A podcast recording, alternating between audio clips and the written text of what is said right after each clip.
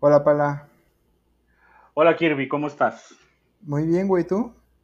También bien. Qué bueno, me da gusto. ¿Qué tal de calor en estos días? Bastante. Está intenso, güey. Hemos llegado a sensaciones térmicas aquí en Monterrey cercanas a los 40 grados, quiero entender. Sí, güey, es que ya es julio, cabrón. Afortunadamente apenas se siente el calor. Se tardó, pero sí, sí, este, se, se está sintiendo intenso y pues yo creo que van a ser dos meses más, güey. De aquí ya hasta septiembre yo creo que empiece a bajar. Mira, como si algo malo nos hubiera pasado en el año, como que no podamos aguantar dos meses de calor intenso. Este, no, pues digo, lo aguantamos cada año, ¿no? Yo ya Ajá. tengo, Pues tú tienes toda la vida, porque independientemente de que vivas aquí donde vivías, estaba igual o peor. Se siente diferente, güey. En Torreón como que el calor es más seco. Sientes como que te vas a morir en Torreón. De hecho, siento, a mí me, me- me cuesta más el calor de aquí en Monterrey. Pero bueno, Sí, hablemos de cosas más alegres, si te parece. El frío. Este, no, de las vacaciones. Ok. A ver, mi- la pregunta random es, ¿cuáles han sido las mejores vacaciones de verano de tu vida? Ok. Considero que el término de verano es muy de gente pudiente. Ajá, ok. Se puede clasificar las vacaciones en los distintos este, Periodos ámbitos. vacacionales. Exactamente. Yo voy a hablar más bien de, de mis vacaciones de la infancia, que básicamente eran en el mismo lugar siempre. Ok, en Michoacán. Ajá, mi papá es de Tinguindín, Michoacán, y de ahí es la familia de mi papá. Entonces, de joven, mi abuelo tenía una casa de campo, por así decirlo, y nos íbamos todos sus hijos, todos sus nietos, todas sus nueras a estar ahí eh, simplemente sin nada que hacer. Digo, no sin nada que hacer, pues tampoco había como mucho que hacer, pero a, a pasar el tiempo en familia. Y ahí me la vivía de que básicamente lo que más recuerdo como como cosas de las que hacía era que ahí tenía la libertad que no tenía en la ciudad. ¿Cómo qué? ¿Qué Como por ejemplo, que mi, o sea, mis papás no sabían en dónde andaba. O que mis papás me decían, ahí te van 50 pesos y aliméntate como quieras el resto del día. No me estés fregando. Ok. Mira qué, qué buenos papás tenías, eh, güey. Que evidentemente en una ciudad del tamaño de Guadalajara, pues no puedes andar por la calle y, y a tus anchas como quieras a los 6, 7, 8 años. güey. Ok. Pero en Tinguindí, Michoacán, sí. Eh, ti- pues era un pueblo de 10 mil personas y la mitad de las personas sabes quién, saben quién eres porque eres primo lejano, sobrino lejano, pariente lejano o el hijo de sabe quién que anda ahí. Eres el, como, como dijo Franco Escamilla, ¿de quién eres? Ajá, eres el único güey que no trae sombrero a los 8 años, básicamente. Entonces, ah, o sea, inmediato te identifican, güey. Sí, digo, y me imagino que pelón a los ocho años, como tú, luego, luego. No, Kirby, no nací pelón. O sea, a lo mejor y sí, no sé. Durante No, mucho, mucha parte de, de- de mi existencia no lo he sido. cuando yo te conocí tenías pelo, me acuerdo. Y bastante. Bueno, Sí. tenía pelo, punto. Pero Bueno, bueno, así se resumirían, más que mis mejores vacaciones, mis constantes vacaciones. ok, este, yo ¿Y por las mi tuyas? parte, por mi parte, este, pues mira, creo que recuerdo mucho algunas vacaciones en Mazatlán. Este, yo al ser de Torreón, regularmente el sitio donde recurres el verano es Mazatlán. Este, entonces yo recuerdo que en su momento, este, más o menos cuando tenía entre 15 y 17 años, este, iba mucho o iba con mis amigos. No sé por qué mis papás me dejaban, güey, irme con mis amigos a esa edad. Este, rentábamos un tiempo compartido en una habitación de, de algún hotel ahí este, en la zona dorada de Mazatlán. Y Pero íbamos- todos tenían menos de 18 años. Sí, güey. Y nos íbamos toda una semana, güey. Básicamente a tus papás no les importabas. Mm, parece que ni a los míos ni a los de mis amigos. Ajá. güey. ¿sí? Este, no, digo, en algunas, recuerdo que alguna ocasión nos acompañó mi hermano, güey, como cuidándonos, entre comillas. Sí, claro, pero ¿cuántos años más grande es tu hermano que tú como para decir que va a ser responsable del grupo, güey? Es cinco años mayor que yo, güey, pero Pero, evidentemente hagan él- lo que quieran y déjenme en paz. sí, él tenía sus objetivos, güey, de, de ir a Mazatlán. Entonces. Recuerdo que estaba muy chido, güey. Sobre todo recuerdo la, la que más me gustó fue eh, cuando salimos de la prepa. Porque Ajá. pues, nos fuimos para allá, este, y eh, pues digo, ya éramos mayores de edad. Este, entonces ya no batallábamos tanto en entrar a los antros, ni mucho menos. Y pues ya, digo, traíamos como que cierta experiencia de los años pasados. Entonces, como que de alguna manera ya teníamos como más claro que íbamos estas vacaciones. La Ya eres el como- experto en Mazatlán. pues más bien, o sea, como que ya sabíamos qué pedo, güey. O sea, íbamos de que la amanecimos como dos, tres días, este, pues ibas al antro y ya sabías qué, qué- pedir, qué no pedir, o sea, ya sabías más o menos qué antro se ponía chido, qué día.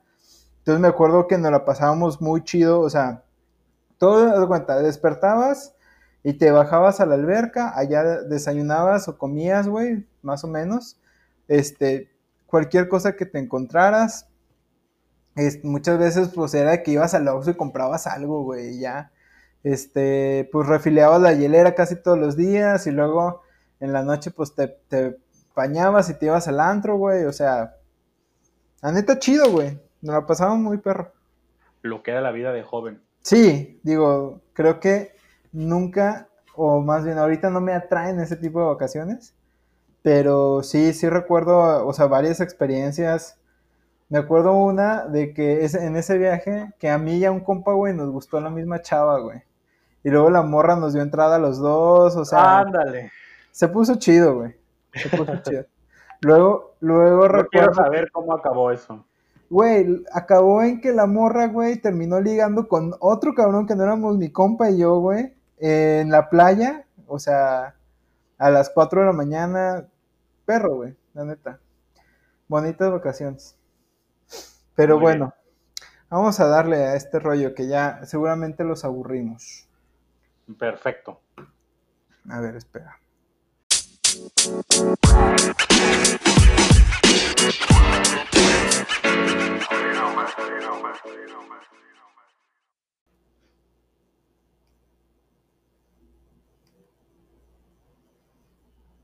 Ok, Pala, el tema de hoy es sumamente interesante. Ok, ¿cuál es el tema de hoy? El tema de hoy es, eh, no sé cómo le vamos a poner el capítulo, pero se llama elección de pareja. Ok. Entonces, este, fíjate que está padre. Eh, Antes que nada, aclarar que no soy un experto en el tema, o sea, no soy un erudito en el tema. Este, sí lo he investigado, lo he trabajado por, pues digo, porque tengo pareja y porque he tenido parejas y porque estudié psicología y más o menos entiendo cómo funciona una dinámica en una relación. Este, no soy psicoterapeuta de pareja ni mucho menos, pero pues como en casi todos los temas que tratamos aquí en haberlo sabido antes, la intención es que esta sea una introducción, más que una explicación súper, súper detallada y conocedora de, de este, o muy profunda, pues, de lo que es el tema. Pensé más que bien, ibas a decir que la intención es hablar a lo güey, pero qué bueno que no fue eso. no, no, no, para nada, no, de hecho, este, digo, estuve leyendo como varios artículos y recordé, saqué incluso mis libros y mis notas de cuando estaba en la carrera, en la maestría, eh, etcétera, etcétera. Pero bueno, vamos a empezar. Eh, te quiero hacer una pregunta, Pala. A ver, ¿otra? ¿Cuánto, ¿es ¿Este es el tema de las preguntas o qué? Sí, sí, sí. A ver, tú, desde, es que quiero comprobar algo. ¿Tú qué consideras o tú cuáles consideras crees que sean las razones por las cuales elegimos pareja? Desde un punto de vista racional animal, social, emocional. las razones por las cuales elegimos pareja. Sí, o, eh, en base a qué elegimos pareja. Yo creo que como una muy obvia es como para no estar solos. Ajá, ok, hay una necesidad de afecto ahí, ¿no? Y, y esa complementación es como un tema de compartir lo que somos con alguien más. Ajá. Y está esa parte de, de, de la necesidad de afecto. Sí, bueno, pero ahí, por ejemplo, partiendo de eso, este, ¿qué crees o qué factores determinan el que tú elijas a una pareja y no a otra? Ah, yo creo que tu personalidad. Ok. Alguien que, que, se complemente con quien tú eres. Que normalmente eso no va a pasar en las primeras parejas que tengas. Ajá. ¿Tú crees? Porque, porque no sabes quién eres. Muy bien. Pero entonces, entonces estás diciendo que la, la, elección de pareja es consciente. No, más bien es inconsciente. Ajá. O, o, se basa o va, va, va madurando y va cambiando los preceptos que utilizas para hacer esa elección. Muy bien, muy bien. vas bien, Pana, ¿eh? vas bien. Yo creo que te pondría sí como un 6. Ah, un 6. bueno, ya para estas épocas un 6 es más que suficiente.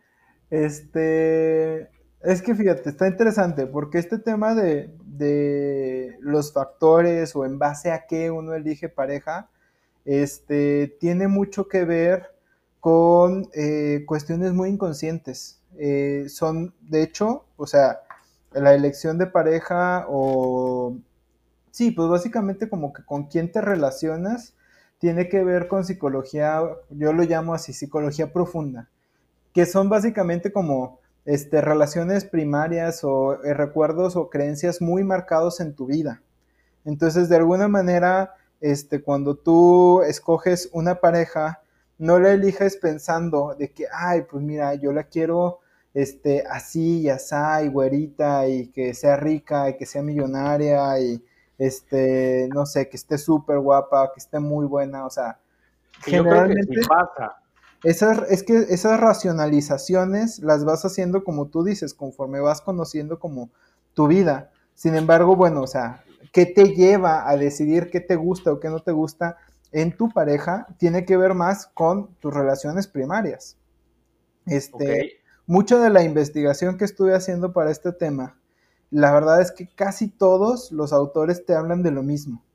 Las relaciones o ah, cuando tú eliges una pareja, naturalmente tiene que haber una afinidad, una proximidad, una experiencia de conocimiento previa, por así decirlo.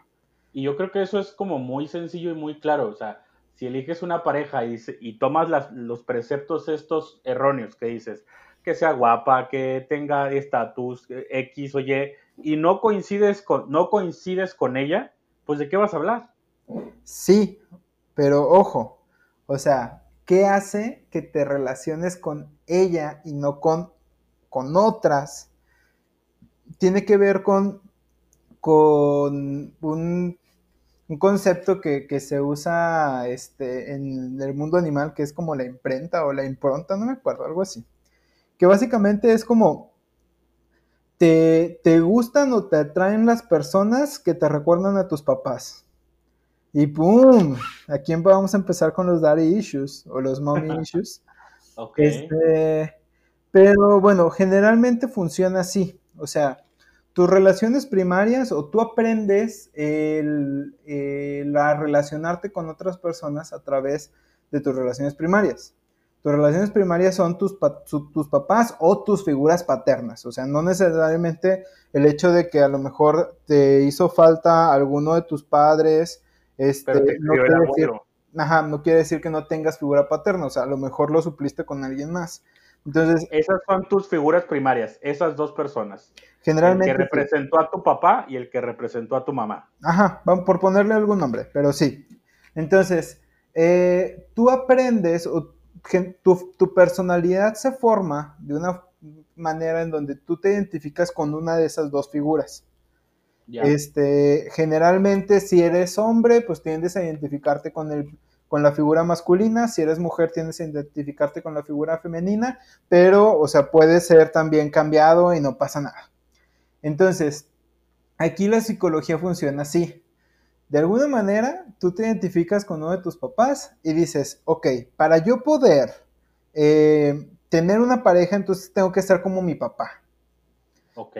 Y entonces... Yo buscaría una persona con las características que buscó mi papá. Exactamente. Yo O con buscaría... las características del matrimonio, de la unión que tiene mis figuras primarias. Exactamente. Entonces tú vas a ver la relación que llevan tus papás y tú te identificas con uno, entonces vas a buscar una pareja como pues tu mamá, por ejemplo. O sea, si te identificaste con tu papá, con tu mamá. Si te identificaste con tu mamá, entonces vas a buscar una pareja como tu papá. Pero aquí entra también una jiribilla, muchachos. Espérense, porque esto se pone más complicado todavía. Pero normalmente cuando eliges una pareja, no la conoces lo suficiente como para saber cómo es. No. Pero tiene, o sea, Sí, tiene patrones. Es que, haz de cuenta, tu cerebro, eh, esto lo marca la neurociencia, son los estudios más recientes que se han hecho en los últimos años, últimos 15 años. Haz de cuenta, tu cerebro identifica ciertos rasgos, ciertas fracciones de emocionalidad de tu mamá, por ejemplo. Entonces, tú cuando buscas una pareja, buscas esos rasgos, güey. De alguna manera, tú inconscientemente te van a traer las personas que se parezcan a tu mamá. No necesariamente que sean exactamente iguales a tu mamá. Sino Sino que que tengan sean- características Exactamente. Que tú, que la identifiquen con esa persona y tú te sientas cómodo ahí. Exactamente, pero eso es muy importante, la palabra comodidad. O sea, porque si tú identificas como esos rasgos en tu mamá, pero al momento que hablas con la persona no te sientes cómodo, no sientes proximidad, no sientes cercanía, entonces no te puedes emparentar o relacionar con esa persona. Entonces, generalmente nos van a traer las personas este, que, tienda, que tengan a parecerse a nuestras figuras paternas. Naturalmente, eso es, es naturaleza, es este, el cerebro accionando, o sea, es muy inconsciente, muy, muy inconsciente. Ahora. ¿Qué pasa si tú, por ejemplo, este, si tú, si uno de tus papás o la persona, o la figura con la que tú te identificaste está insatisfecho en su vida, está insatisfecho en su pareja? Pues vas a, o sea, independientemente de lo que busques y de lo que tengas como pareja, nunca vas a estar satisfecho con esa persona. Sí, esa es una. Y la dos es que vas a buscar todo lo contrario. O sea, de alguna manera, por ejemplo, si yo me identifiqué con mi papá y mi papá, yo vi que mi papá era infeliz en su matrimonio, entonces va a Tú decir, vas a buscar solucionar sus problemas en tu relación. exactamente. Entonces vas a decir, ah, pues si, si una persona como mi mamá hizo infeliz a mi papá, entonces voy a buscar una persona totalmente opuesta a mi mamá. Pero de ¿qué pasa, manera, si, yo voy a revés? tener un matrimonio feliz. qué pasa si fue al revés? ¿Cómo? Si mis papás son una, la pareja ideal y el matrimonio perfecto, ¿yo voy a buscar lo contrario? No, No. no, porque O ahí, sea, vas ahí- a buscar solucionar los conflictos que crees que existen. exactamente, exactamente. O sea, no, no es solamente, es- eso solo pasa cuando identificas que la figura este, opuesta no vale madre. No tiene, no cumple con lo que la otra persona necesitaba. Exactamente. Entonces, digo, más o menos así funciona, chavos. O sea, yo sé que es como que muy, muy, este, como es muy profundo, es muy, muy, muy inconsciente, muy, muy inconsciente, pero así empieza a funcionar un poquito el tema de las relaciones. Entonces, este, digo, cuando es una relación seria y formal, ¿no? O sea, cuando es así, este, bueno, no te creas, incluso cuando es así como que una relación pasajera o nomás de cotorreo, tiendes a buscar ciertas este, cosas o patrones que también tienen tus figuras paternas. Entonces, así funciona este pedo. Este. Ahora, eh, eso quiere decir que, eh, pues que nuestro inconsciente manda, güey, y que ya, pues digo, a mí me No va a gustar la que, mi inconsciente, la, la que mi inconsciente diga y ya. Si ahí acabara el programa, iría ahorita a tu casa y te cachetearía, güey. Este, bueno, pues qué bueno que no es así, porque no. Porque digo, o sea, ese es el precepto. Ajá, exacto. Esa es la parte inconsciente que trabaja dentro de la búsqueda de una relación. Exactamente. Entonces, de alguna manera, eh, cuando nosotros empezamos, como tú dices, a generar parejas por primera vez, vamos este, necesitando parejas de acuerdo al contexto. Claro. ¿En qué sentido? O sea, cuando tú, digo, a lo mejor voy a ventanear a muchos, pero probablemente cuando estás en la secundaria, tu contexto o lo que buscas es una pareja, este, pues que te quite la calentura, básicamente. O sea, alguien con quien, pues, como ir conociendo cómo funciona este tema de, de, de la cercanía, de la sexualidad, de, este, de los besos, etcétera, etcétera, ¿no? O sea. Y digo, ese es un tema, pero también está el, o sea, el tema como de la afinidad, ¿no? como que ese es un ejemplo. Estoy poniendo claro.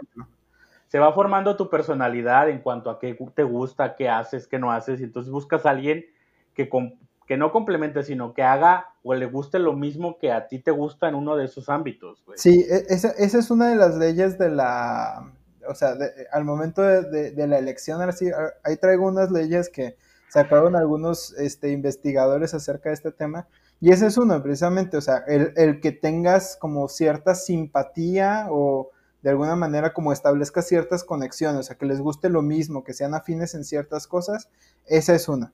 Pero no, yo me refiero a, a contextos en qué sentido, o sea, obviamente me estoy yendo como un ejemplo muy burdo, pero tiene que ver con esto. O sea, a lo mejor en la secundaria, pues más bien estás buscando como una pareja que, que te digo, o sea, más que enamorarte, pues lo que buscas más bien es como, pues como ir descubriendo este rollo, cómo funciona, el faje, los besos, la novia, etcétera, etcétera, etcétera, ¿no?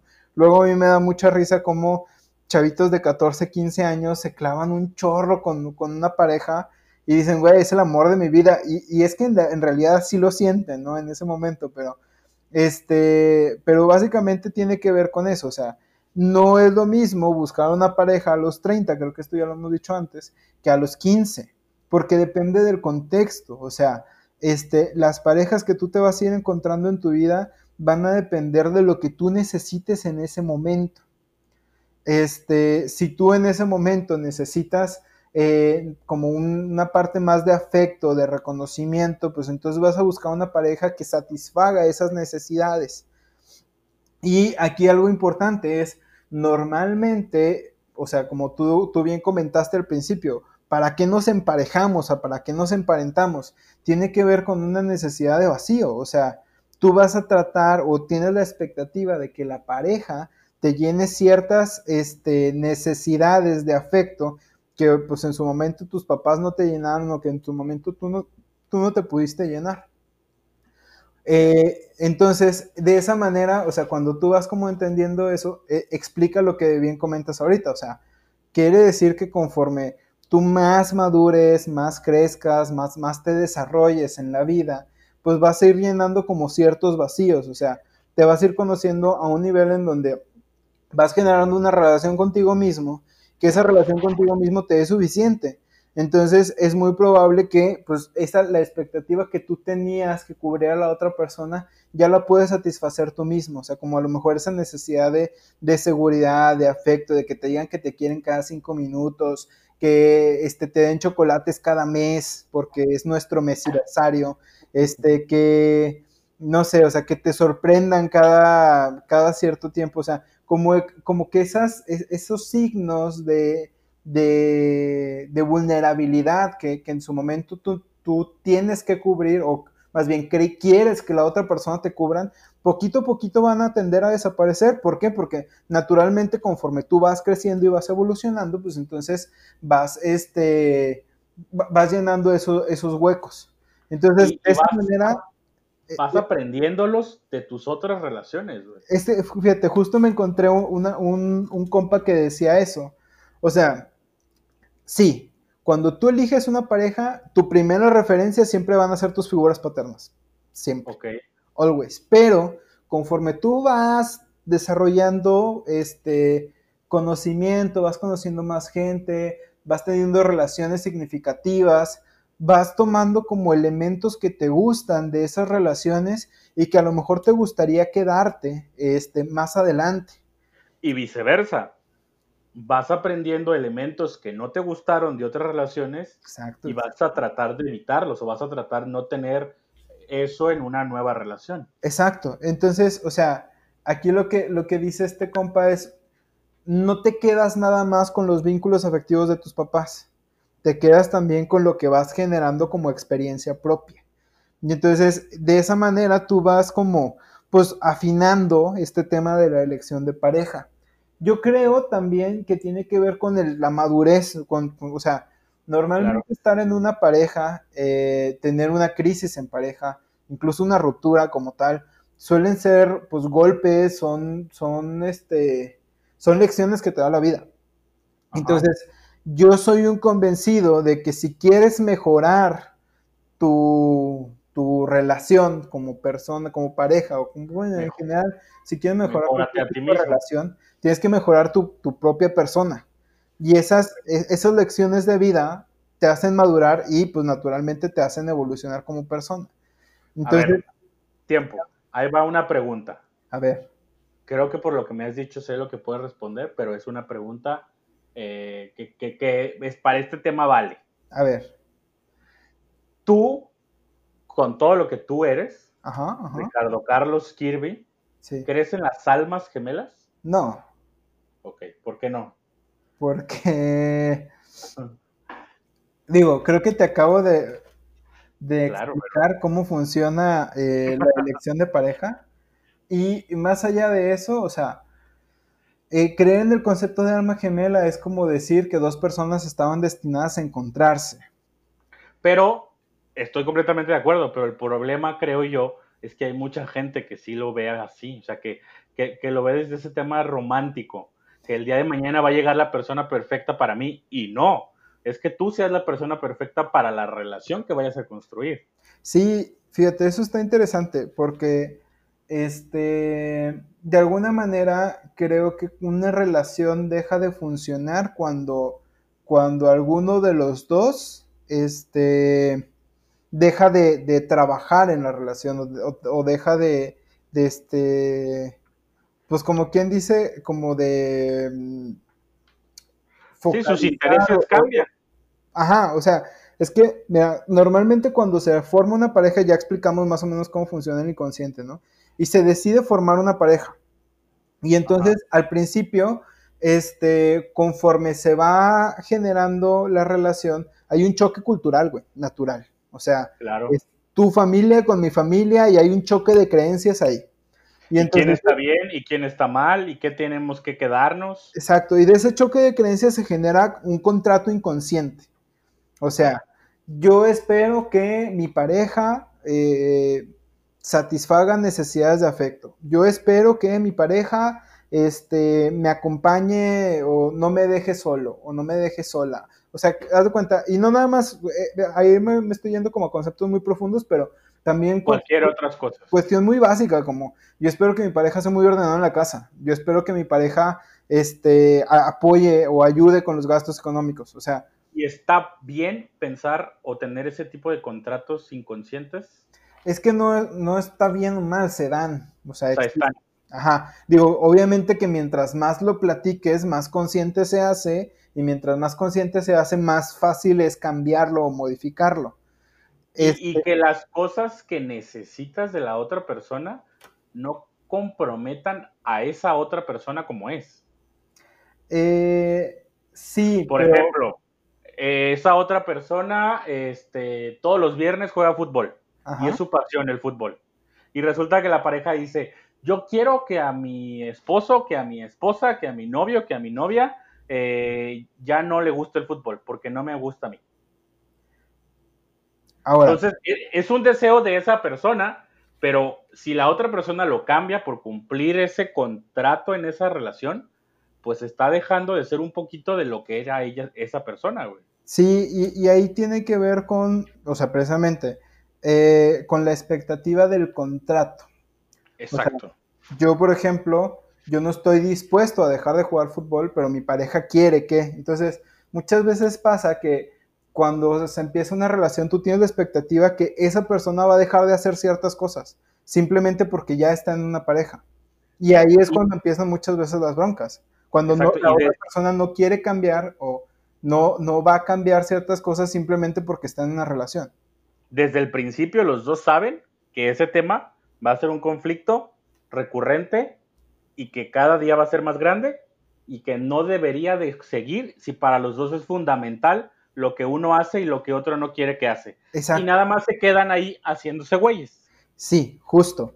Pero a- ojo ahí, muchas veces el haciéndose güeyes tiene que ver porque, mira, prefiero este estar en una relación así tóxica y pinche en Que no estar en una relación. no estoy, no, no estoy satisfecho, no estoy a gusto, no estoy contento, este, y mi pareja me reclama y mi pareja me dice este, que no vaya a jugar fútbol con mis amigos o me está cortando mis relaciones, pero prefiero tener eso a no tener una relación, porque me, da, me aterra el vivir solo o el, eh, eh, el no tener afecto, el no sentirme querido, el no sentirme, o sea, a eso voy con el que mientras mejor persona seas, más fácil o mejor van a ser tus relaciones de pareja. Simple y sencillo. Ahora, Al tú- punto que decías, ok, a ver, al- bueno, al, al punto que decías, prefiero quedarme con lo que tengo que quedarme solo. No es una cuestión de una completa baja, o sea, falta de autoestima.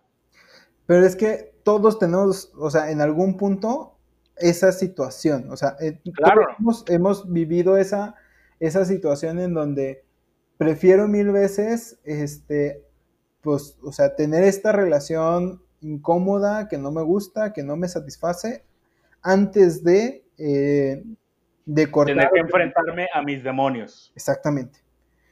Este, pero, o sea, sí, digo, a lo mejor tiene que ver, puede ser con baja autoestima, puede ser con una, con, con una necesidad de afecto no resuelta, puede ser con una incapacidad para enfrentar las cosas tú solo, no sé, güey, o sea, O necesidad económica. exacto. Porque luego muchas mujeres dicen, pues prefiero quedarme con este güey que me pega de vez en cuando, pero me da dinero. Eh, son las ganancias secundarias, sí. Y, y entonces, o sea, pero ojo, digo, creo que tu comentario fue muy sexista, pero sí. Este, Pero no, o sea, no lo digo porque crea que así funcione, porque realmente existen muchas mujeres que eso, o sea, que eso aceptan, güey. Sí, así como, como hay hombres que este, aceptan el tener una mujer pues castrante, que no los deja salir, que no los deja este, tener eh, amistades, relaciones, con tal de no estar solos o con tal de, de no tener que enfrentar este, pues ciertos, como tú dices, ciertos demonios. Sí, o sea, solo buscaba poner un ejemplo, no era una cuestión de determinar cierto sexo, un ejemplo muy claro y muy recurrente en esta sociedad mexicana. De acuerdo. Y yo lo que lo, lo- con lo que quería cerrar era que este, muchas veces, o sea, cuando se forma una pareja, es- nace en un contexto determinado. O sea, no sé, una pareja que, que empezó a andar en la prepa, pues esas dos personas tienen ciertas necesidades eh, afectivas, psicológicas específicas que tienen la expectativa de que la otra persona pues satisfaga, cumpla y demás. Entonces, este, si la la tendencia o la, la estadística nos diría que si empezaron a andar tan chiquitos es muy probable que no vayan a terminar juntos o que este, vayan a llegar a un punto en donde se acostumbran. Hay un término que pone un psicólogo español para eso que se llama pareja- parejas asimétricas o el síndrome de Mira. parejas asimétricas, que es básicamente eh, cuando tu pareja te empieza a valer madre. O sea, sí, somos pareja, pero pues ya no me genera ninguna emoción si le va mal, si le va bien, ya no me interesa tanto como, como el poder, el procurar a la persona, ya no me, ya no lo, lo veo tanto como pareja, sino más bien como, pues alguien que ahí está y que, que la vamos pasando. O sea, Mira. esa es como una pareja, así lo llama él, pareja asimétrica. Yo lo No que teníamos que escuchar a un, a un psicólogo español. Ah, ¿no? Ahí está Juan Gabriel con la costumbre, güey.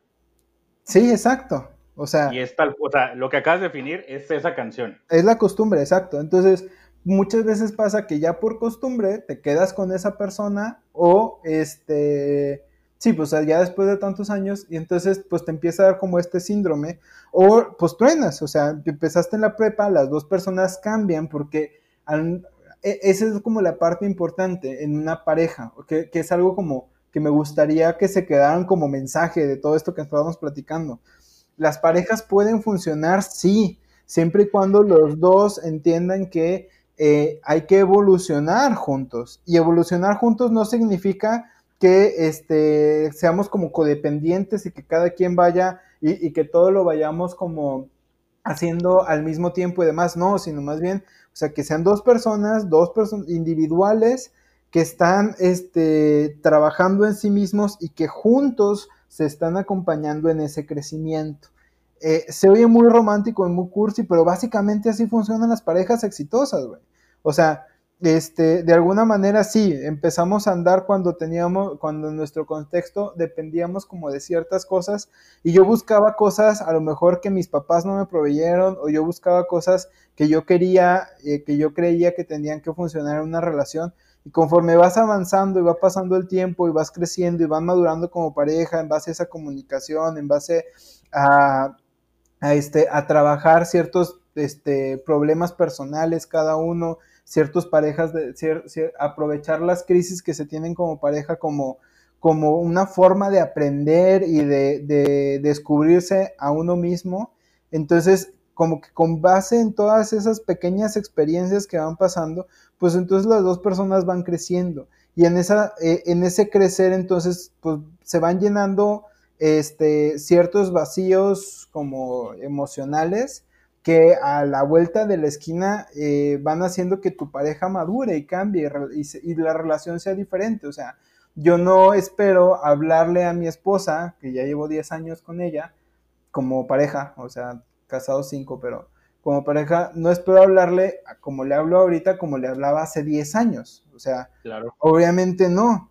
Entonces, de eso se trata, pues, o sea, que conforme los dos van creciendo, los dos van madurando, entonces vayan encontrando este, pues esas, esa forma de, acompañarse en ese camino. Y a lo mejor va a haber momentos en donde uno va a crecer un poco más y a lo mejor la vida le va a poner como ciertas pruebas este, que va a exigir que la otra persona también desarrolle eh, competencias e inteligencia emocional y demás, pero pues de eso se trata, o sea, que, los dos se vayan como acompañando en ese proceso. Normalmente cuando las parejas truenan tiene que ver con esto, o sea, más allá de, los 40 mil este, situaciones que pudieran hacer tronar a una pareja, generalmente tiene que ver con que eh, en algún punto del camino se desalinearon y los dos empezaron a voltear y a crecer hacia puntos diferentes y este, pues ahí la relación ya dejó de ser una relación. Tengo dos preguntas. A ver, una que va relacionada directamente con lo que acabas de decir. Ajá. Dices, en algún momento, y eso es completamente natural, va a existir crisis en una pareja. Naturalmente. ¿Qué pasa o qué tendrías que hacer cuando a lo mejor la crisis es significativa?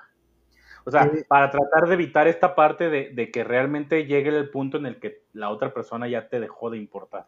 Es que, mira, sí, depende. O, tratando de poner un contexto.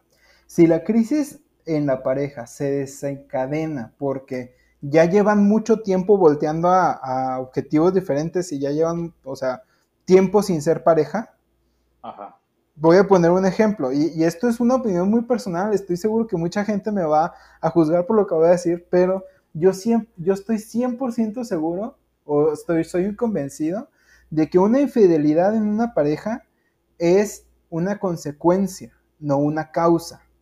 Claro. ¿A qué me refiero? Siento que una persona que está bien con su pareja no va a ser infiel o no va a buscar llenar ciertas necesidades afectivas en otra persona que está bien. Yo cambiaría el término tantito. Una persona que está bien en su relación. Ajá, ok, exacto. Porque son de los dos. Exacto, exacto. Entonces, a eso voy. Entonces, eh, desde, desde donde lo estoy diciendo y atendiendo tu pregunta es, si estamos bien los dos, no tiene que generarse una crisis. Claro. Ahora. Pero eso no es normal en el ser humano que siempre estés bien. No, no, no. O sea, pero ojo, si tú a lo Ah, mejor- ya.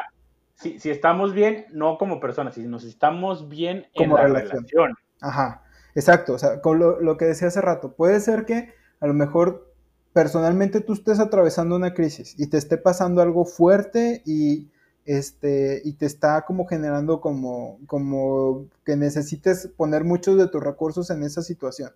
Pero si tu pareja te acompaña en esa situación, este, pues no tendría por qué ser una bronca.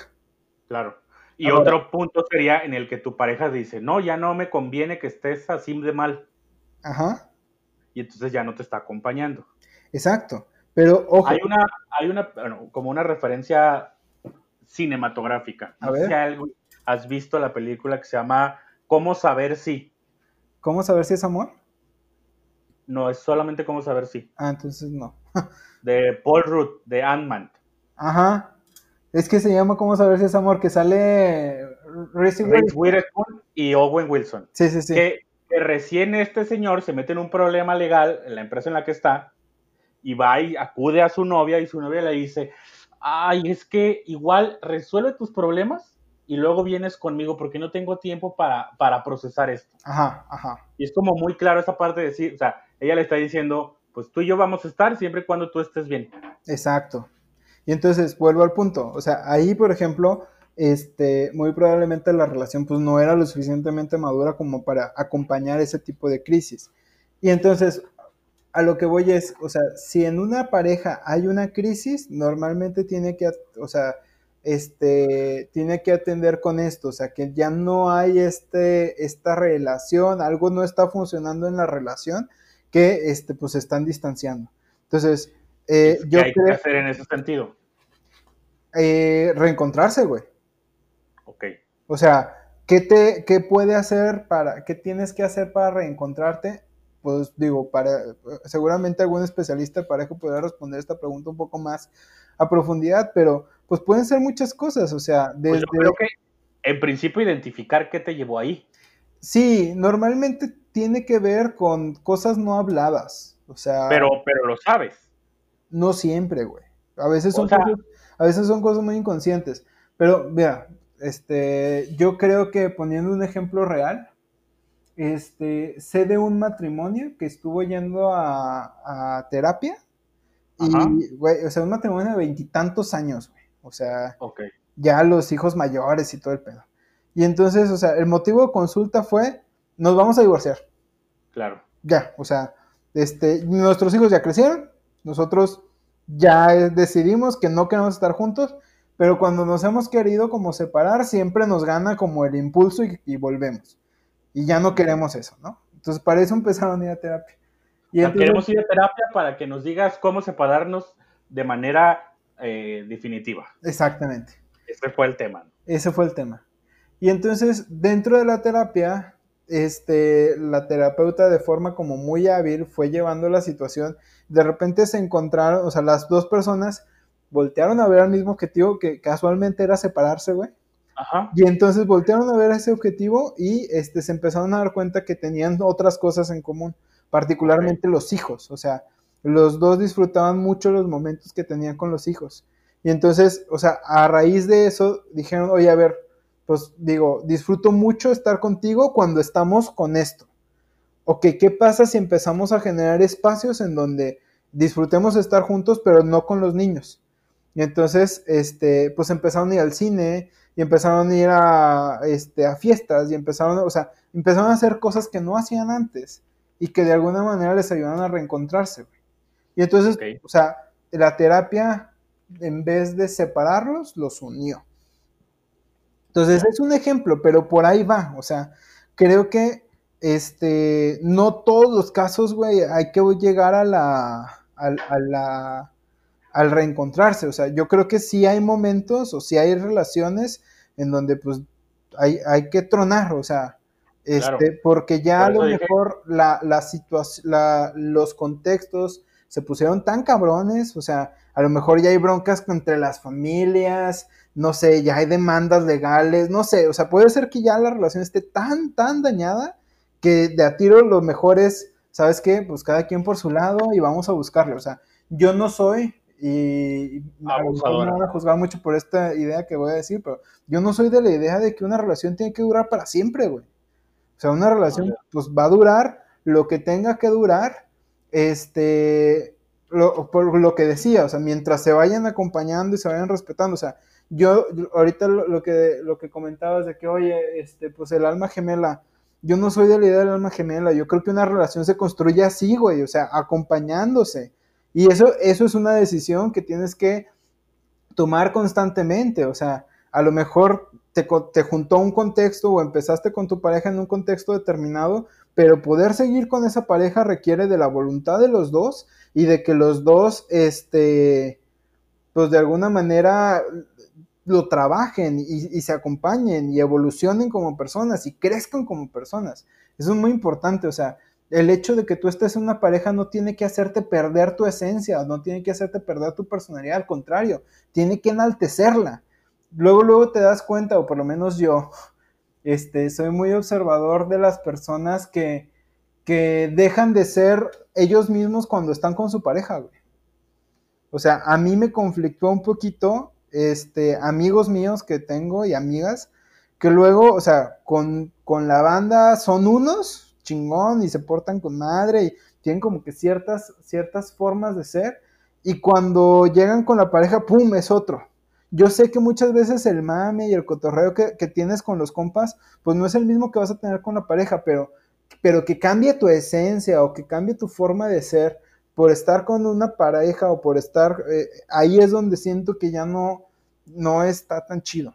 Este... Pero muchas veces, aunque está mal, pudiera estar mal, pues es decisión también propia de la persona, ¿no? Sí, digo, respetable, pero ahí a lo mejor es eh, algo que decía uno de los psicólogos que leía, a ver, déjame acuerdo cómo se llama, porque prometo muchos nombres y a la hora de la hora no digo nada.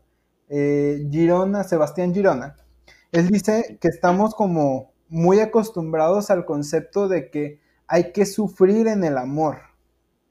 O sea, que de alguna manera, si no sufrimos en una relación, no se disfruta o que el amor tiene que costar para que valga la pena. O sea, él, él hace como precisamente pensando en la, en la película que, ve, que hace referencia, o sea, como, como si tener que todas las relaciones tuvieran que empezar así como dramáticamente para que fueran relaciones este, sanas y positivas. Y, Pero eso está bien sencillo de identificar. La fe occidental está basada en eso. Pues, pues sí, no significa que esté bien, güey. No, no, tampoco yo lo estoy diciendo, pero es, es tan natural decir que si yo creo en esto, pues lo que terrenalmente debo de tener debería de ser algo similar. Sí, o sea, a lo que voy es, bueno, precisamente lo que estamos cuestionando es eso, o sea, no se trata y no, no, no tienes que sufrir en una relación. Claro, o sea, el hecho de que empieces sufriendo no va a decir que después va a ser magnífico. Exacto. Puede ser que toda la pinche vida sufras y cada vez sufras más. Y, digo, regresando al, al, ejemplo que ponías de las mujeres golpeadas, o sea, normalmente sí, pues hay ganancias secundarias de que me mantiene y así, pero pues tiene que ver precisamente con, con una necesidad o con una herida básica que, que pues no te estás, o sea, que, que, que, te permites este, a ti mismo, o sea, de alguna manera el, eh, el, mantener ese tipo de relaciones, pues nada más te estás lastimando a ti mismo, ¿no? Y, y no te valoras lo que, lo que realmente vales. Exacto. Y, y digo, eh, eh, repito, todos hemos estado ahí, pero no significa que tengas que sufrir para, para tener una relación. O sea, así de simple, digo, y se las dejo al costo, muchachos. Si ustedes en su relación actual están sufriendo, muévanle. O sea, si por alguna razón estás, estás sufriendo en tu relación de ahorita, muévele. No quiero decir que dejes a tu pareja o que vayan a tronar, que, que, manden a todos a la chingada. No. O sea, creo que lo que estoy diciendo es, habla con tu pareja, encuentra o, este, trabaja contigo mismo, encuentra, encuentra qué pedo, o sea, ve, ve por dónde, búscale, porque este, muévele algo. No quiero decir, repito, no cortes con tu pareja si no quieres, pero muévele algo, porque no se trata de que estés en una relación para sufrir. Yo lo complementaría a lo que comentas, porque hay veces que muchas veces, hay veces que es muchas veces, fíjate que, que, vasto es mi, mi, español. Claro. Este, hay ocasiones en las que en ciertas veces no te das cuenta de realmente si estás sufriendo o no. O sea, esa parte de conocer tus sentimientos tampoco es tan sencillo de identificar. No, claro que no. Yo lo complementaría con, con la siguiente pregunta. Cuestiónate si tu relación o en tu relación eres feliz, güey. Sí. Y si no eres feliz, cuestiónate por qué. Ajá. Y obvio, no estoy diciendo que la, culpa o la responsabilidad sea de la otra persona. No, al contrario. hablando de la relación. Sí, no. Porque en la relación tú formas el 50% de lo que existe ahí. Sí, y, seguramente si a ti te está incomodando algo a la pareja también, naturalmente. O sea, pareciera como natural pensar que así sería. Ahí te va mi segunda pregunta, que es un poquito más compleja. Ajá. Decías que en las parejas estas que están desde la prepa y a lo mejor han crecido y han evolucionado juntas, pero cada quien desde su individualidad, o una persona común y corriente que no tuvo una pareja durante 15 o 20 años y ha tenido este, diferentes parejas y llega el punto en el que pues ya no eres la persona que eras cuando tenías 18 años, ¿no? Ajá. En ninguno de los dos conceptos. Pero ¿qué pasa con esas personas que sí siguen siendo a los 35, a los 40, a los 45, el mismo adolescente o la misma adolescente que sufre, que llora, que patalea, que es inmadura emocionalmente dentro de una relación? Ajá. ¿Qué pasa con ellos? ¿De qué? O sea, ¿Cómo esa persona puede identificar que es así? ¿Y qué tendría que hacer para decir, oye, llevo 20 años siendo la misma pinche persona y consiguiéndome al mismo marido, a la misma mujer, y resulta que es el mismo problema cada vez, pero con otro nombre y otro apellido? Este, sí te entiendo, y, creo que es muy típico, güey. O sea, creo que cuando una persona no evoluciona es muy común que te, que casualmente todas tus exparejas sean exactamente lo mismo. Vuelvo al punto, o sea, que es el tema del podcast, porque estás eligiendo la estás eligiendo el problema que eligieron tus papás, por así decirlo. Este, digo, para redondear eh, eh, un poquito el tema, no te, no te puedes, no te puedes quedar con los problemas que te dieron tus papás. Si tú, cuando tú te identificas con una de las dos personalidades primarias, no nada más sacas sus cosas buenas, o sea, naturalmente también heredas sus, sus puntos, sus áreas de oportunidad, sus problemas. Y este, al tener sus problemas, naturalmente vas a tener los mismos problemas que, que, tenía con, con, su pareja, ¿no? Entonces, este, de alguna manera, esa primera elección o esa primera relación, pues lo repetimos, muy inconsciente, pero en la medida en que tú te vas conociendo a ti mismo, vas generando nuevas experiencias, vas este, descubriéndote, vas trabajando cosas contigo, este, pues te vas dando cuenta y al darte cuenta estás cambiando naturalmente la forma o como eliges pareja. En ese sentido, o sea, ante tu pregunta de que, oye, a ver, ¿qué pasa si llevo cuatro novios o novias y todos son exactamente iguales en personalidad y siempre terminan poniéndome el cuerno o siempre son de que súper celosas acá, este, psycho cabrón, o siempre son, este, pues eh, puro don Juan que, me está poniendo el cuerno y, casualmente siempre vas encontrando como ese patrón que se repite, se repite, se repite.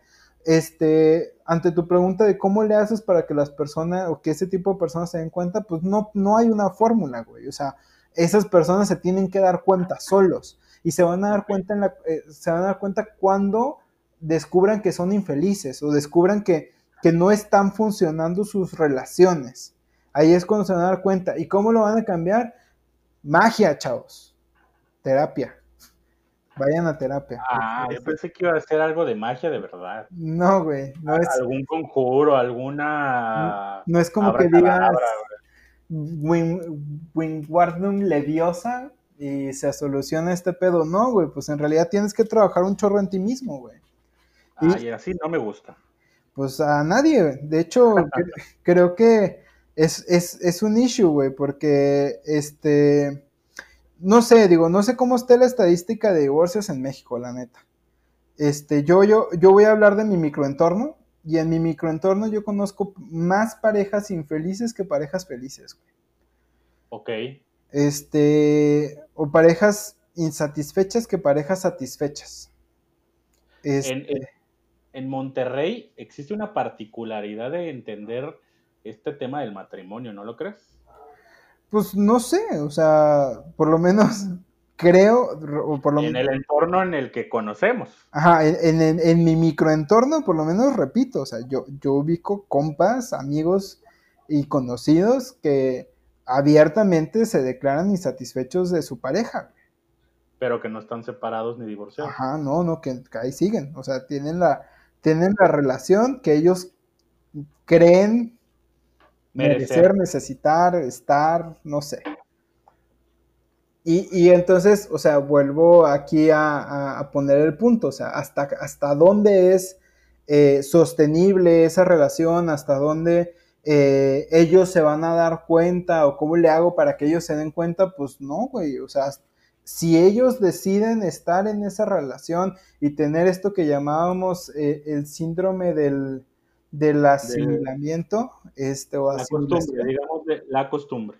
Ajá, de la costumbre, este, pues, güey, o sea, ellos deciden tener esa vida infeliz. Ah, vemos muchos que no decidimos eso, o sea, que no queremos ese tipo de relación. Este, pero, pero la, la neta, güey, naturalmente no te das cuenta hasta que lo trabajas, hasta que lo haces consciente, hasta que te das cuenta, hasta que este, haces ahí eh, algún tipo de, de, trabajo personal o emocional. Ok. Cierro nada más con las leyes que les había prometido este, esto lo redacta el profesor Noam Spencer. Este, este chavo ha dado cuenta que junta o analiza varias teorías sobre psicológicas sobre la elección de pareja y empieza a encontrar como que ciertos puntos coincidentes. Este, el primero tiene que ver con la familiaridad. Este, y esto es precisamente eh, cuánto tiempo has pasado con una persona.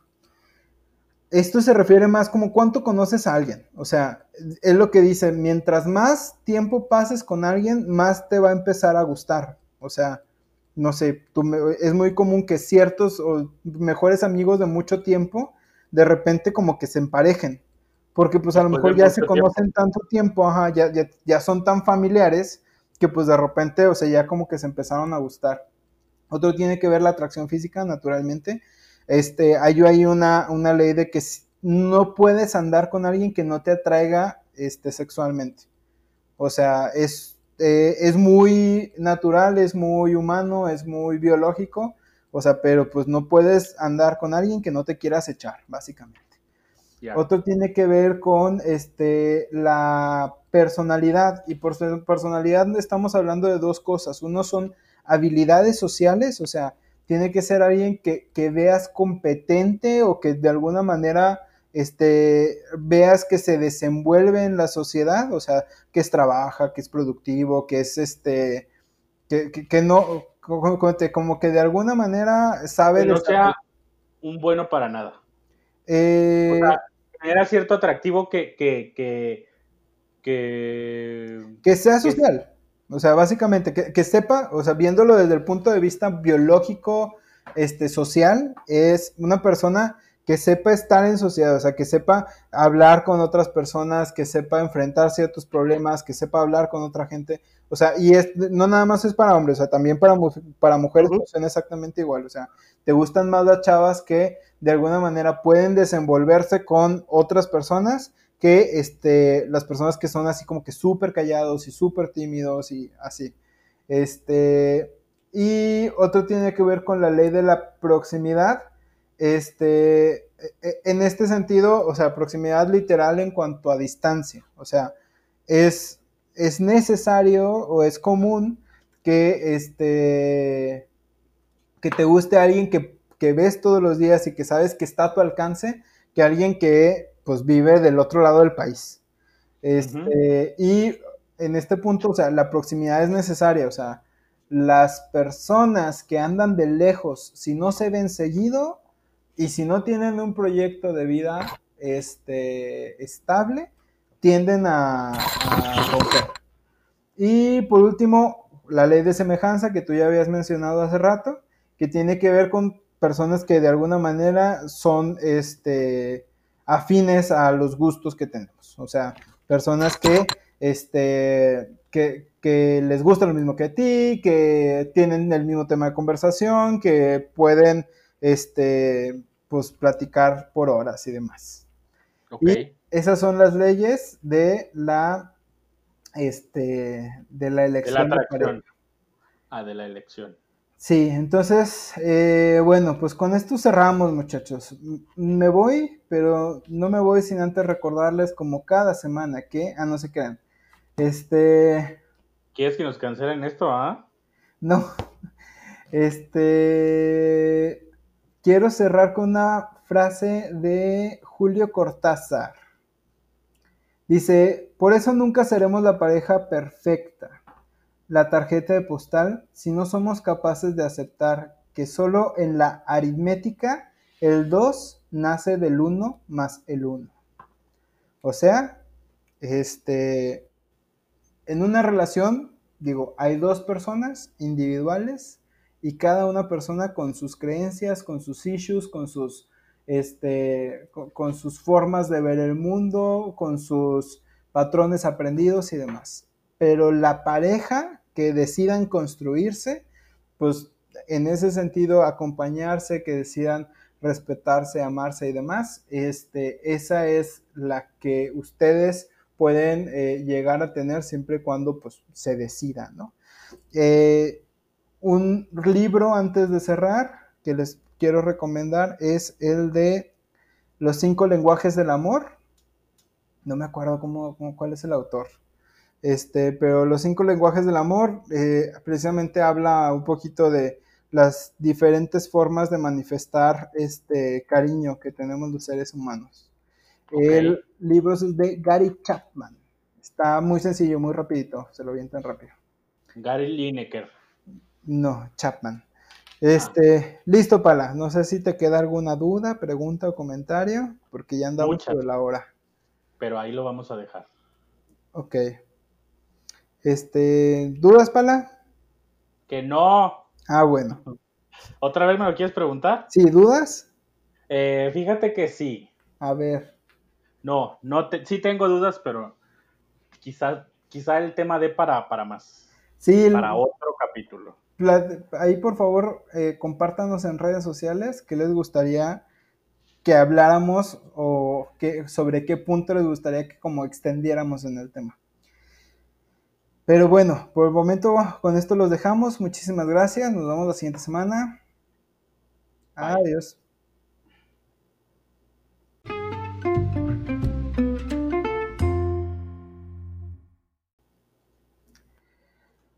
Listo, Pala, pues ahí estuvo el tema.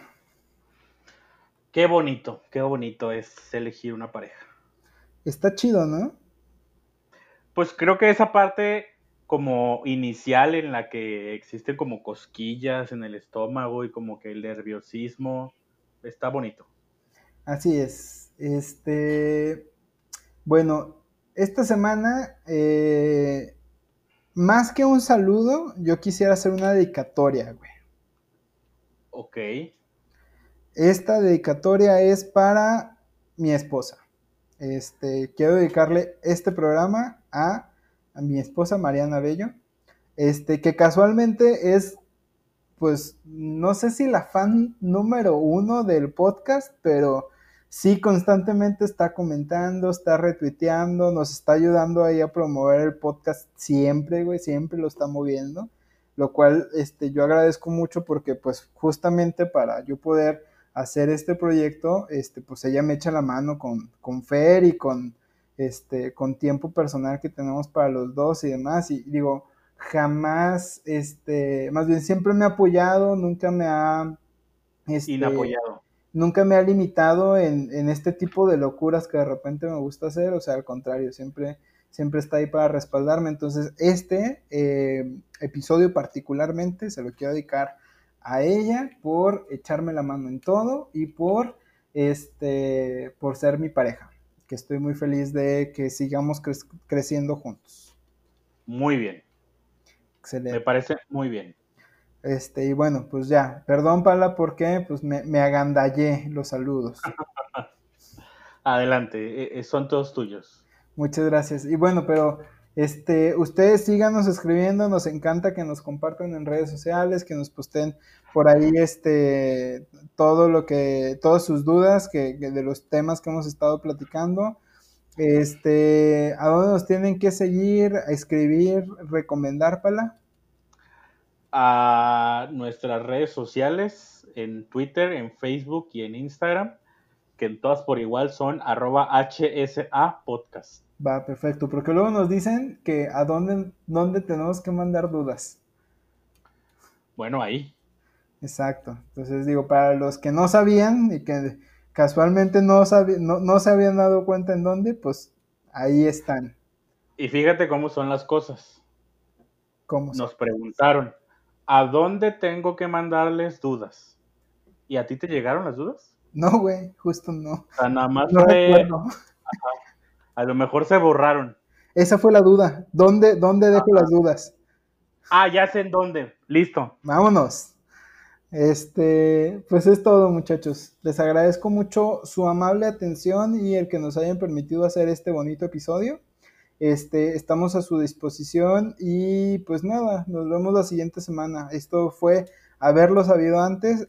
Eh, gracias por su eh, amable participación y gracias Paula por eh, pues por tu amistad. Por la vida. Y así. Besos. Muy bien. Bye. Bye.